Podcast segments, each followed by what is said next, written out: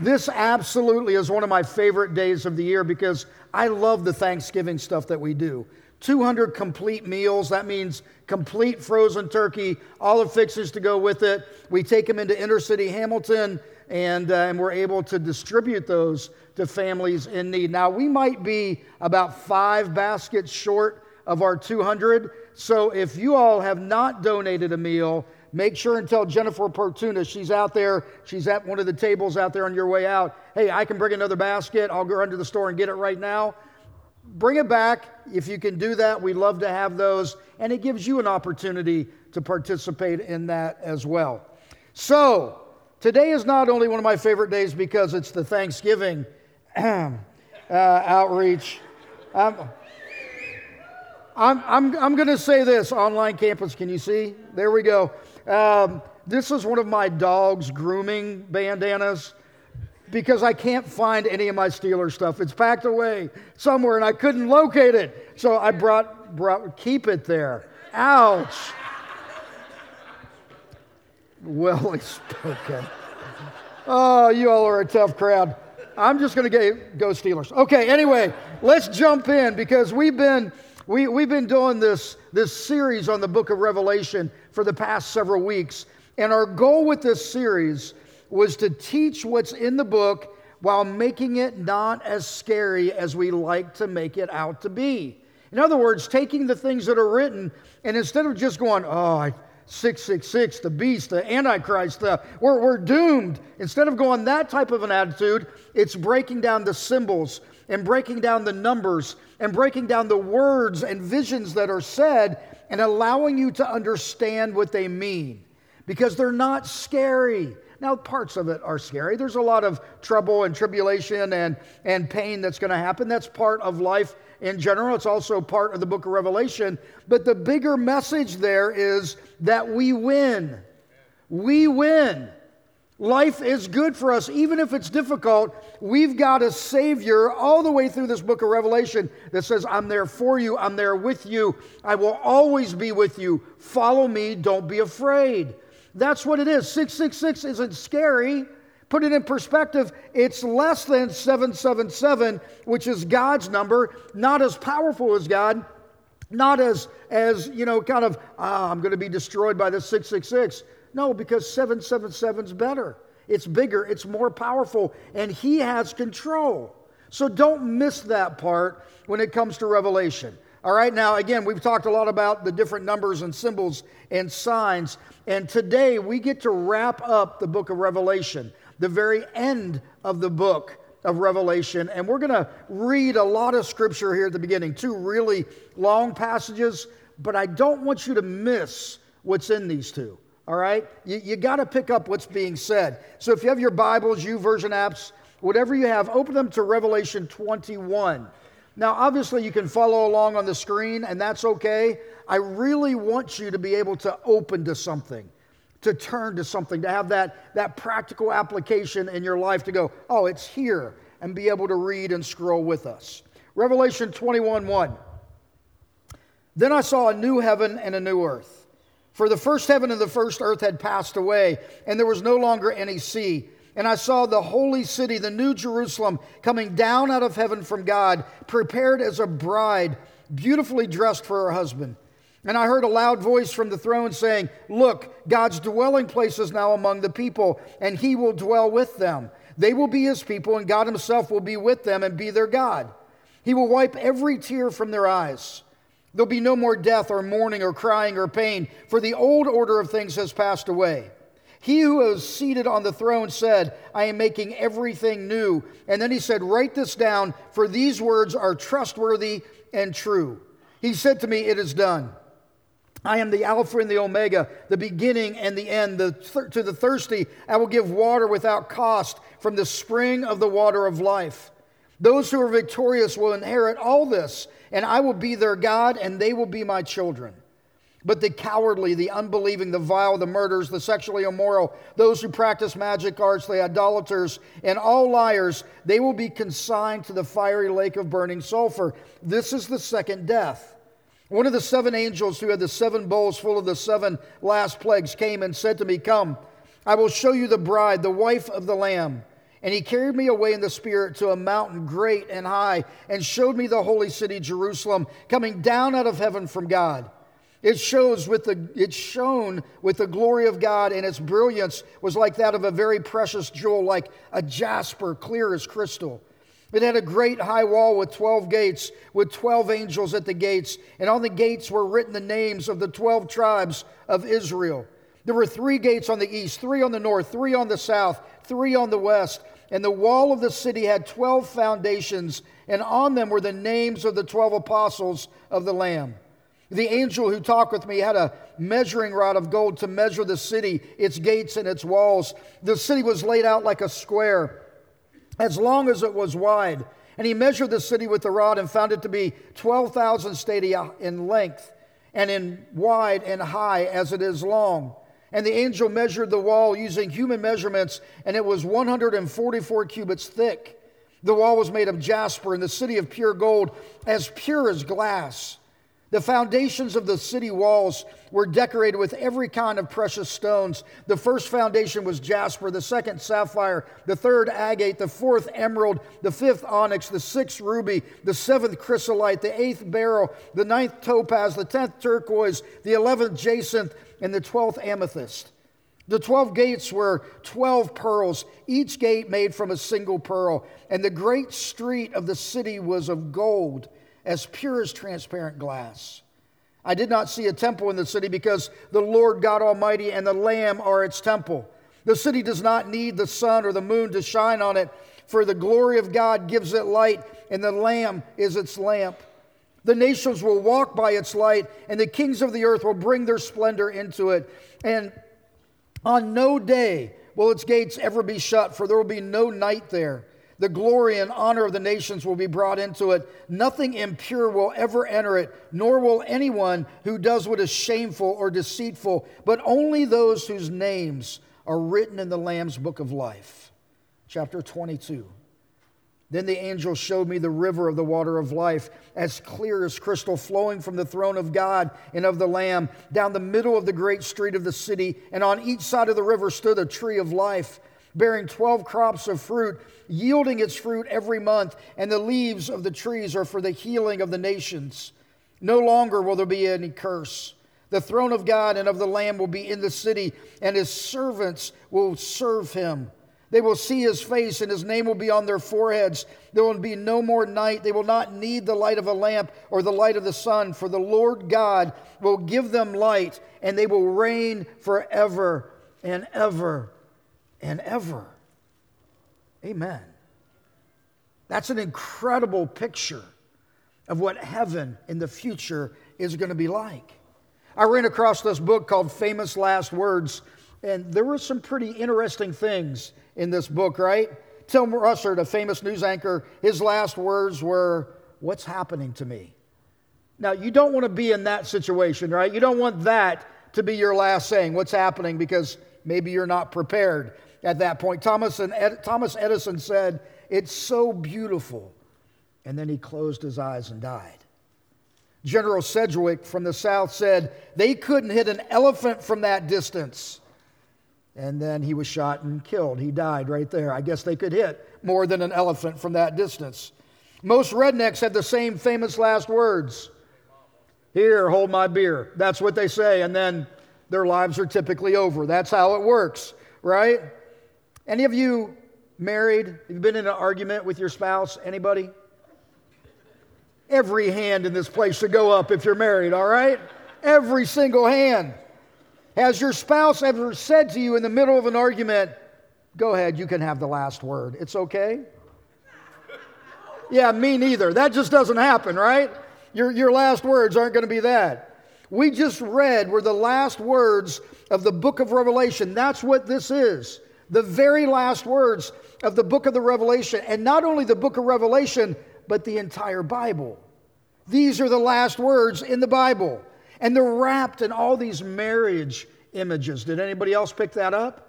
This marriage that's taking place. It reminds me of a couple that recently got married and they got back from their honeymoon, and the, the bride called her mom, and her mom said, Well, how was your honeymoon? She said, It was great, mom, but, but once we got home, he started talking so bad to me. She said, Well, like what? He's saying all these four letter words. Mom, I can't take it. Just come and get me. She said, Listen, one thing we've learned from 30 years of marriage is you can work through anything. It's okay. It'll all work out. You'll be fine. Tell me exactly what he's been saying to you. She said, Mom, you, you just don't understand. He's saying words like cook and clean and, and wash and, and vacuum. Her mom said, I'll be there in 20 minutes. Pack your bags. So that may not be the right way to go about marriage, but it does happen sometimes. Now, in this passage, we're not being rescued from a marriage but we're being rescued by a marriage. It's the marriage of Jesus and the church that rescues us. Revelation 21 2. I saw the holy city, the new Jerusalem, coming down out of heaven from God, prepared as a bride, beautifully dressed for her husband. When you think about this wedding day, what's actually getting ready to happen between Jesus and the church, I, I don't want you to think of it as an American wedding. All right? How many, anybody here been to more than 10 weddings? Raise your hand. More than 10? Have any of those been very exciting for you? I mean, seriously, I've done hundreds of weddings, hundreds and hundreds and hundreds of weddings. Now, unless I forget the bride's name and screw that up, which has happened once to a couple from our church, Mike and Angie Schoberg. I called her Angel instead of Angie in the ceremony. She has not let me live that down, by the way. Unless that happens, most weddings are pretty mundane. They're pretty similar.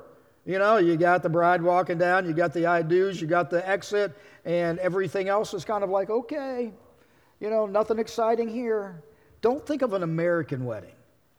Think of a wedding like if you ever saw that, that, that, that, big Greek wedding, my big fat Greek wedding, where they're celebrating, they're partying, they're dancing, they're taking plates and shatter them on the floor, going, Opa! And they're singing. And think of a wedding that's been prepared and there's something happening every night leading up to it with dinners and feasts and parties and, and music and going on after the wedding ceremony as well, just like that, going, This is a celebration.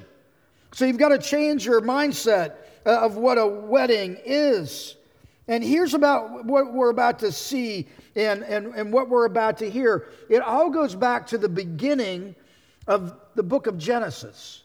Now, to understand the last book of the Bible, Revelation, you've got to understand the first, first book of the Bible, which is Genesis. Because what happens in Genesis is there's this curse that takes place. God created, everything's beautiful, everything's right. He created this Garden of Eden for Adam and Eve, the very first man and woman, and everything is perfect. I mean, it's perfect. God said, Everything is yours except for one thing. Do not eat from the tree of the knowledge of good and evil. Everything else is yours. And so what happens? Well, Satan comes into the picture. He, he starts twisting the truth around a little bit, he starts talking to Eve, going, God didn't say, or did he? Did he really say you can't eat of this tree? Why would God say that to you? There must be something great about it. I mean, there must be something so good. He doesn't want you to have as, as much knowledge as God has. And so he doesn't want you to eat it because he doesn't want you as smart as he is, as good as he is. And so Eve buys the lie. And then she takes a bite. And then what she do? She gets her husband. And no husband's going to turn down his wife. It's just the way it is. Hey, do this. I don't care if it's right or wrong. Guys, you're probably going to do it because you'd rather do it than have the fight about not doing it, right? And so Adam jumps in. And then God says, Why? I gave you everything. And because I gave you everything and you chose to break that, all right, because you chose that, now there's a curse. And you look at that curse and you're going, what does that mean for us? Well, everything changes at that point. Everything changes. What was good is now longer not good. What was great is now longer is now changed. It's no longer great. It's broken. There's decay that happens. There's sin that jumps into the picture. And four times in Revelation 21, God is going to use this word to break that curse, and the word is new and it describes the wedding that's getting ready to take place. Revelation 21 5. He who is seated on the throne said, I am making everything new. In other words, what you broke, what you destroyed, no longer broken. I'm making it brand new. Now, the word for new that's used here is kainos, and it's not the typical Greek word that's used here. Typically, it would be the word naos. And naos would be like taking an old car and restoring it. You know, several years ago, I had a Jeep Wrangler that I bought with 250,000 miles or so. Uh, the engine was shot, so we pulled the engine, put a new engine in. We pulled the tires, put new tires, put new uh, suspension in, put new brakes on, did, did the whole thing, made it like it was new again, but it wasn't new, it was just refurbished. So the word that, that's being used here is something that is completely brand new, not something that's refurbished. So when you become a Christ follower, you're new. Nothing of the old is there. It's brand spanking new. 2 Corinthians 5 17. Therefore, if anyone is in Christ, the new creature, cre- creation has come. The old is gone. The new is here. Paul's describing us, you and me, as brand new. Nothing from your past matters at that point because you're new. In Genesis 1 and 2, God chose to live with his people. He chose to live with Adam and Eve in the garden. And then sin comes in, and God kicks them out of the Garden of Eden. And then God leaves the Garden of Eden. And the next time we see God and his people is in the middle of the desert. And he says, I love you, and I want to be part of you. I want to be with you. And so God says, I'm going to put up a tent in the middle of you. And I'm going to live in the Holy of Holies, the back part of this tabernacle, so I can always be with you because that's important for me. Leviticus 26 I will put my dwelling place among you, and I will not abhor you. I will walk among you and be your God, and you will be my people. But that wasn't enough. And so God took another step in John 1:14. The word Jesus became flesh and made his dwelling among us. So Jesus took on human form. So not only was God with Adam and Eve, and then God came and lived with his people, and then Jesus came for, for, for all of us, but it still wasn't enough. Revelation 21 3. And I heard a loud voice from the throne saying, Look, God's dwelling place is now among the people. He will dwell with them, and they will be his people, and God himself will be with them and be their God. When Jesus rose from the dead, what happens? The Holy Spirit is now there to be with us inside of our lives every single day. You will never be separated from God once you invite Jesus to be part of your life. Every day, every single day, God is with you. You've ever, have you ever read the Lord's Prayer? Our Father which art in heaven, hallowed be thy name. Like, you know, you know that one? Well, when you read the your kingdom come, your will be done on earth as it is in heaven, that means that the message and the mission of the church is every day. God's with us every day. And so we're supposed to bring earth to heaven and heaven to earth. That's our goal. That, that's why we are here. That's why we exist. We have to bring the future of heaven into this present time because our current culture has no idea what that means. Our current culture has no idea who God is, what God wants, how much God loves us, and we're supposed to bring heaven to this earth. It's not about a future heaven, although that's important, and we're going to talk about that. It's about the everyday heaven that's happening all around us all the time. And we're supposed to bring heaven to earth and earth to heaven. That's our goal. N.T. Wright in Simply Christian says this The point of Christianity isn't to go to heaven when you die. It's certainly not about keeping the commandments of a distant deity. Rather, it's the new way of being human, the Jesus shaped way of being human, the cross and resurrection way of life, the spirit led pathway. It's the way which anticipates in the present the full, rich, glad human existence which will one day be, our, which will one day be ours when God makes all things new. Christian ethics is not a matter of discovering what's going on in the world and getting in tune with it. It isn't a matter of doing things to earn God's favor. It is not about trying to obey dusty rule books from long ago or far away. It's about practicing in the present the tunes that we shall sing in God's new world. It's about living out the Christian life every day, bringing heaven to this earth. That's why when John describes heaven in the book of Revelation, he doesn't just describe it as a place.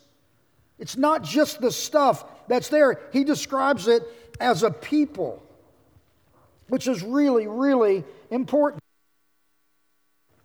In chapter 21, um, John doesn't like get completely wrapped up in the details, although there are a lot of details there. But what he does is he uses the number 12 to describe what heaven will be like for us. The number 12 represents what?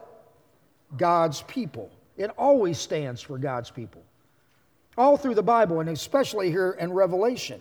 John says there will be 12 gates, 12 foundations, 12,000 stadia by 12,000 stadia, a perfect square. And he wants us to see that everywhere that you look in heaven, you should see God's people. Because God's people are, the most important part. Have you ever thought about heaven? The future of heaven? What it'll be like? How that will look? Usually around funerals, we start thinking about that. Or whenever something happens to us, we start thinking maybe a little bit about heaven. Now, let me ask you this What about being joyful in heaven? Will you be joyful in heaven? Are you joyful now? Are you? It's a good question. It's a valid question. Are you joyful now? What will the future be like? Will you be joyful in heaven? Maybe the better question is is what keeps joy out of your life right here? Because I don't see a whole lot of joy-filled people around me. Especially not around the happiest time of the year. There's not a whole lot of happiness happening. You know, there's not a whole lot of joy taking place. Why? Because we have a lot of hurt in our lives. There are a lot of things that have happened to us that keep us from being filled with joy. We have a lot of pain in our lives. Maybe some of us are facing diseases that just keep us hurt and struggling. Maybe some of us are facing situations that keep us hurt and struggling. There's not a whole lot of joy. Romans 8:18 says this, I consider that our present sufferings are not worth comparing with the glory that will be revealed in us. That's Paul. Paul was, he probably suffered more than any other Christian on this earth. This is a guy who was shipwrecked, he was beaten, he was flogged, he was stoned. That's throwing rocks at you to kill you, by the way. Let's clarify that, right? A lot of suffering, a lot of struggles, a lot of heartache. And he was dealing with all that stuff. And he said, if you're dealing with struggles and heartache and suffering and just destruction in your life, be faithful. Because if you're faithful, God will bring the joy into your life. That's your future. That's what God wants. He wants you to bring heaven to this earth. And to bring heaven to earth, you have to find the joy that comes from God. That's true for now, and that's true for your future. You just do. Take your deepest hurt. Think about your greatest loss. Take that thing that is the deepest, most broken part of who you are. Hold on to those things for just a minute because those are the things that keep us from being joyful. They just are. You know what God promises to us?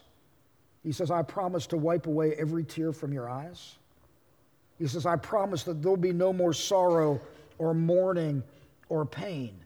Now, that's a future promise for us of heaven, but it's also a present promise to us. If you choose to bring heaven to earth and live heaven out every single day, your pains, your hurts, your sorrows will go away. I promise you that because that's what happens when you live that on a daily basis. And God promises that. Now, trusting that is, is pretty difficult, though, isn't it? Trust is huge for me. As a person with my personality style, if, if you give me a reason not to trust you, I'm probably just going to stay away from you. Because if you've done something that shows you can't be trusted, I typically will be nice to you, but I don't want you as part of my life. And I know that's harsh. And coming from a pastor, maybe that's not what you want to hear. But that's how I operate on things. I look at, at what we do and how we do things, going, okay, you can lie and be distrustful to someone else, and that's part of life. Don't do that to me because then I'm probably not to gonna associate with you. But when you look at, at, at this whole trust kind of thing, You got to go, there are a lot of people that are not trustworthy. You know any groups of people that aren't trustworthy? I promise no new taxes. I know several politicians. I like them, but I don't trust them. And a couple of them I consider friends. I don't trust them. Why? Because to be in politics means that you have to do whatever it takes to get elected again. And what you say is part of the lie that you tell to get elected again. And I don't care what side of the line you are, because politics mean nothing to me. Whatever side of the line you are, understand your person is going to be a liar. They're not going to be trustworthy. That's how it works in that business of politics. Understand that. Who else is untrustworthy? Who else can't you believe? Open up. I promise you won't feel a thing. Just a little pinch. Nope, nope, nope, no thank you. You know, Mr. Dentist, thank you for taking care of my teeth. Do not give me a shot because I will not believe you that I'm not going to feel a thing because I always feel something when that happens. As a kid, when I was growing up, if I had a cavity, I'd tell the dentist, no Novocaine. You drill, you do whatever you have to do, I'm not taking the shot. Are you sure? Yeah, I don't believe you that it's not going to hurt. It'll hurt me less. Just go ahead and drill. You know, th- th- those things are, are, are big. You know, I promise we'll win the Super Bowl this year. I'm not saying that your team won't win the Super Bowl. I'm just saying, chances are, if somebody promises you that, they're probably going to break their promise. I mean, that's just, just the way life is, right? And so you can't believe what everyone tells you. But you can always, always, always trust God because God is a promise keeper. God always provides and pulls through with what He says. And there's freedom in that, and there's joy in that. A young man by the name of Jason was engaged to a beautiful woman, and Jason was born legally blind. And wasn't a mat, it wasn't a problem for his fiance. They had planned to get married, and Jason decided to do this uh, kind of experimental treat, treatment on his eyes to maybe give him his vision back. He said, The only thing that I'm requesting of his doctors was that you don't take these bandages off until my wedding day. And he said, Okay, we can do that. And so it's the wedding day, the ceremony's happening, and as the bride comes into the back of the church, the doctors remove the bandages. And the surgery was successful. And as she walked closer down the aisle, he could get a picture of who she was, what she looked like. And they said that he went up and grabbed her face and he said, This, you are more beautiful than I could have ever imagined. Now, think about that just for a minute. I, I mean, that's his bride. And he's standing before his family and his friends and his now soon to be wife. Friends, there's a day coming when we will see the Savior for who he is. Now, what's that mean? That means all your misconceptions about Jesus are blown away. Who you think you know, what you think you know about Jesus, you don't.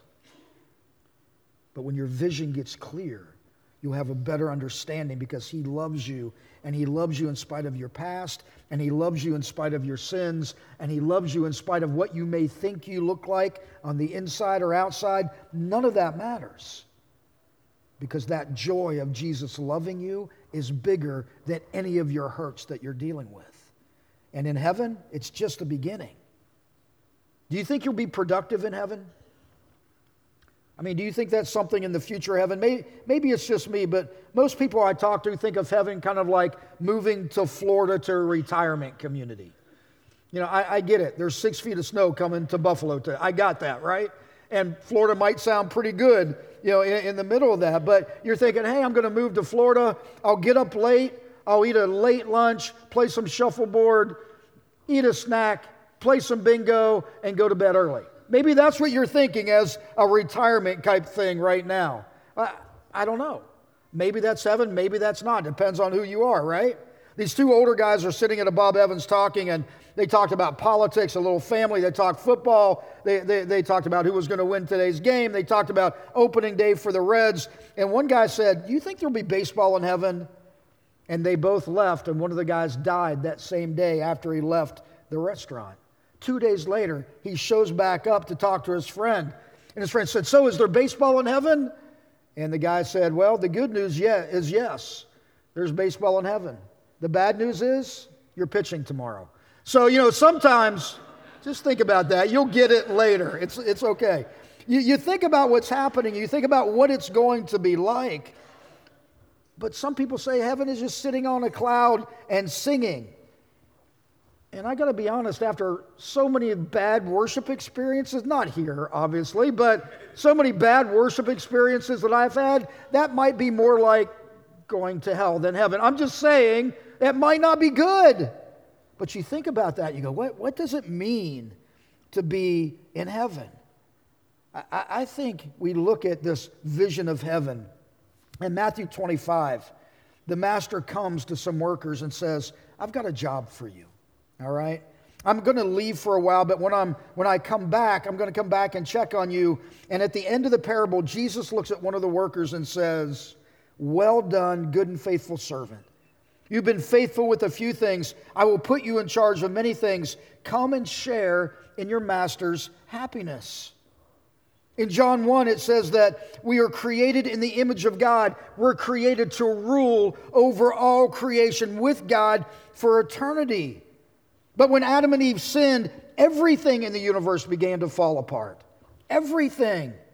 And since that moment, the universe has been, been, been decaying and destruction happens, right? But when Jesus comes back, it won't be that way anymore. Now, there's heaven right now that we're supposed to be living in, bringing heaven to earth and earth to heaven. There's a heaven right now for all of us, and we need to be productive in that. We need to be working for the kingdom in that. We need to be loving people and serving people and giving to people because that's who Jesus is, and that's who we need to be, bringing heaven to earth. But at some point in time, it will change when Jesus returns. Everything in, in creation will be changed. Going, Scott, that's a little bit weird. I don't know. What does it look like in heaven? Is it really weird that we're bringing heaven to earth and earth to heaven? Is it really weird that when Jesus returns, everything will change? What, what, what do you think? Is there going to be creativity in heaven? Yeah, absolutely. There's going to be creativity in heaven. It, it, means that, it means that all of the abilities, if you're creative in any way, will be off the charts. That's how it'll be because God's making everything new. They'll be off the charts. Think, think about, I don't know, the, the, the most pampered you've ever been. It'll be off the charts better than that. Think, think about, I, I don't know, something maybe you're good at. How, how about eating? Anybody else good at eating? I'm an expert in that, by the way. And, and so you think about eating, and I'm going, man, my taste buds will be better than they've ever been here. I'll be able to taste things that I've never tasted before. You know, you're gonna, you're gonna walk around heaven going, you gotta try this one because it's that good. Have you seen the commercial where everything is cheesecake? The plates, the cups, the knives, the spoons, they're all cheese. That's, that's like heaven for me, right? I mean, everything is, is gonna be like that. It's just good. You're not going to worry about spreading germs, and you're not going to worry about your cholesterol levels, and you're not going to worry about how many carbs are in something because it's just that much better. A few years ago, in one of our small groups, somebody brought in what they called strawberry crap. Now, from the title, it's not something you want to try, right? Unless it's one of those dare kind of things. It was some of the best food I ever had in my life. So don't worry about titles. There are going to be things like that that you're going in heaven. I never knew this could taste that good. Whatever it is for you, in heaven, you're going to have access to the best foods, the best movies, the best singing, the best concerts that will ever be there. That means that when you look at heaven, you're going to be joyful, you're going to be productive, and you're going to be happy. That's future heaven. What about heaven right now that you're bringing to this earth? I promise you, if you do what God asks you to do, if you love and serve and give and help, I promise you, your life on this earth will be so much more joyful than if you don't.